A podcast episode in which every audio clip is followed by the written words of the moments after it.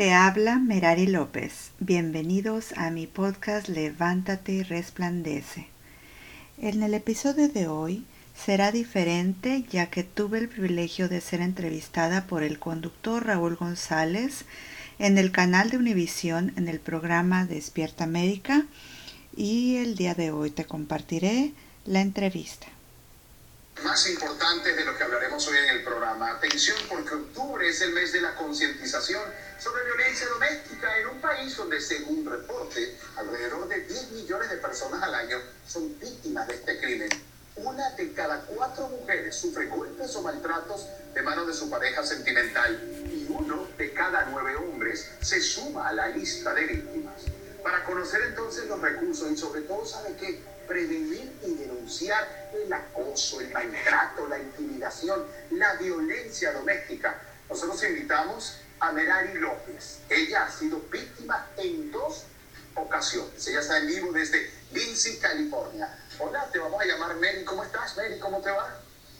Muy buenos días, Raúl, y buenos días a todos. Gracias por estar esta mañana aquí en Despierta América y compartir historia. Y al mismo tiempo también nos acompaña Edith Chino, como saben, ella es psicóloga, se encuentra aquí con nosotros porque vamos a hablar de este tema. Comienzo, si me lo permites, Edith, con Mary, porque quiero que cuentes tu historia, Mary, la compartas con nuestra gente.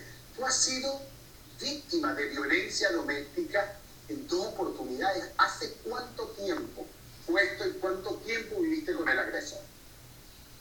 Viví 20 años con mi primer esposo y apenas estoy en proceso de divorcio con mi segunda relación que duré casi seis años. ¿Qué tipo de maltrato recibiste?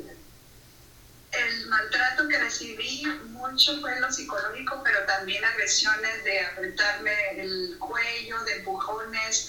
Y la última ocasión hace en el 2019 paré en el hospital ¿verdad? por un ataque de ansiedad muy fuerte y mi esposo me jaloneó el cabello, me, me estuvo insultando, pidiéndole yo que me sacara por favor del carro, que me dejara salir. ¿por qué aceptabas todo esto? ¿Por qué te agredías? ¿Por qué al mismo tiempo permitías que estos hombres te trataran así, Mary? Sabes que ahí siento que soy una persona muy condescendiente y no he tenido los límites claros, por eso estoy en terapia y es lo que he estado aprendiendo. En lugar de, de, ponerme en lugar a mí primero, amarme a mí. Mary, yo tengo entendido que no te dejaba entrar sola al baño, o sea, te acompañaba hasta el momento de tus necesidades para controlar que tú estuvieras hablando con otro hombre.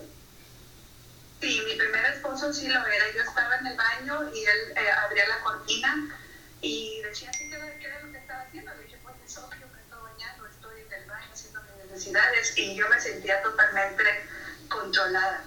Mary, eh, de esas dos relaciones, ¿tuvieron hijos? En mi, con mi primer esposo sí, tengo tres hijos, en mi segunda relación ya no. ¿Y tú por tus hijos te quedabas entonces viviendo esa crudeza, viviendo ese maltrato físico, verbal? ¿No pensabas en ellos también? Pensaba en ellos, pero sabes que da mucha vergüenza sentirte que estás fallando y sobre todo como creyente pensaba que le estaba yo fallando a Dios al no darme un lugar de salida, ¿verdad? Hasta que gracias a Dios tuve personas empáticas y sobre todo organizaciones que me ayudaron y entonces pude hablar con toda la franqueza y encontrar los recursos necesarios para poder salir. Tenía mucho miedo. Esto creo que es clave en esta conversación, en este segmento para aquellos que nos están viendo. ¿De dónde salió la fuerza? ¿De dónde salió la valentía? ¿En qué momento tú dijiste no más?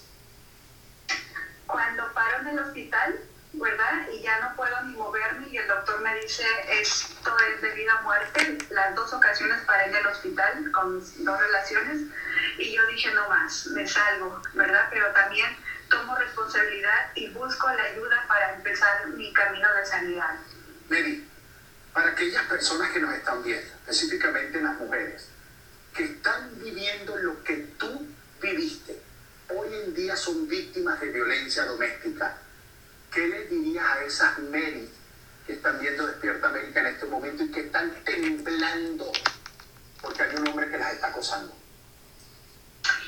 les pido que por favor se es única y necesito que llamen y levanten su teléfono para buscar ayuda. Hay mucho, muchos recursos que están para ellas y por eso también he creado mi libro, ¿verdad? De mujer abusada, mujer liberada, donde cuento recursos y he hecho de mi historia una inspiración para, para que las mujeres salgan de esta cárcel emocional.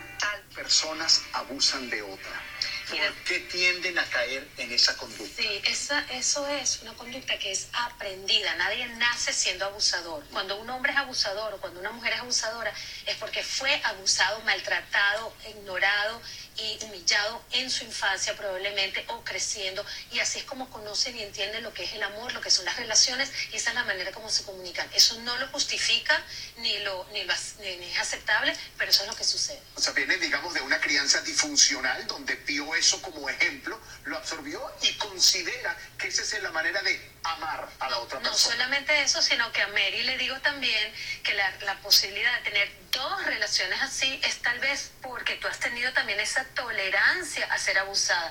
No todas las mujeres ni todos los hombres toleran este tipo de maltrato. Entonces hay un patrón ahí que se va repitiendo que hay que revisar, que es muy importante. Que también al mismo tiempo podríamos decir que de alguna manera atrae ese tipo de personas. Ahora yo creo que es importante decir cuáles son esas señales de alerta de abuso. ¿Cuáles son? ¿Está siendo usted abusada, abusado? Estas podrían ser las señales de que sí. Fíjate, lo primero es cuando te están humillando, te están maltratando, te están diciendo palabras que te ponen por debajo, que te invalidan. Que te denigran. Te denigran. Cuando te tienen controlada las finanzas, tus movidas, con quién sales, con quién no sales, cuando te aíslan, que eso es un tema muy importante. No puedes hablar ni con tus amigos ni con tu familia, te dicen que todo el mundo alrededor está muy mal y que solamente puedes depender de esa persona para tú estar bien. Y la persona se lo va creyendo cuando tus finanzas, cuando tu control de vida está fuera de tus manos, cuando tienes que cubrirte el cuerpo por las moratones o por los maltratos y no lo puedes enseñar a los demás, cuando estás con pena, con vergüenza de la vida que vas llevando y no puedes contarle a los demás lo que tú haces en tu casa. La manera, el trato despectivo, el, utilizar términos denigrantes, no sirves para nada, no eres nadie en este mundo, sin mí. esas son cosas que de verdad nadie debe aceptar. ¿Cómo puede una víctima de abuso salir de esa relación que es súper tóxica. Sí, mira, no es fácil, como dice Mary, porque la sociedad a veces no está preparada para, para eso y porque la persona no se siente con confianza y no se cree ella misma o él mismo que puede salir de esa situación. Entonces, hay una señal universal que es, es, así, que es mover la mano así, donde tú puedes enseñar, necesito ayuda, necesito auxilio. Otra manera de hacerlo es que prepara a tus amigas, a tu gente, a gente que tú tengas confianza, que si tienes una palabra clave, que saben que te tiene que venir a rescatar y que te tiene que buscar, necesitas comunicar y buscar Esto no se sale de esto sola, no se sale sola de esto. Como Mary dice, un buen ejemplo con organizaciones, con, hay organizaciones, hay lugares, hay personas que están atentas con esto y dispuestas a ayudar y están allá afuera. Tienes que comunicarte, no puedes estar tolerando este tipo de maltrato. Eso no es aceptable ni es apropiado para nadie, ni para hombres ni para mujeres. Mire, ahí está, hemos puesto este número en pantalla no está sola, no está solo. Si usted es víctima de violencia doméstica, ahí está el número telefónico. Sé que es un momento muy difícil, pero sin duda alguna el amor propio, el amor incondicional, el respeto a uno mismo como ser humano, como individuo, debe prevalecer. Señora, ni un minuto más. Llame ahora Mary, gracias por ser un ejemplo en el hecho de ser valiente, de transformar tu vida, de convertirte en alguien que de víctima ahora quiere ayudar. Dios te bendiga y aplaudo tu valor. Que haya muchas Mary más como esta que conocemos recientemente. Que Dios te bendiga. Edith, muchísimas gracias por haber estado con nosotros. Gracias por crear esta conciencia y que esto sea un tema que se pueda conversar y que se pueda tener en la mesa para saber que no puede pasar más, no más. Señores, nadie merece vivir así.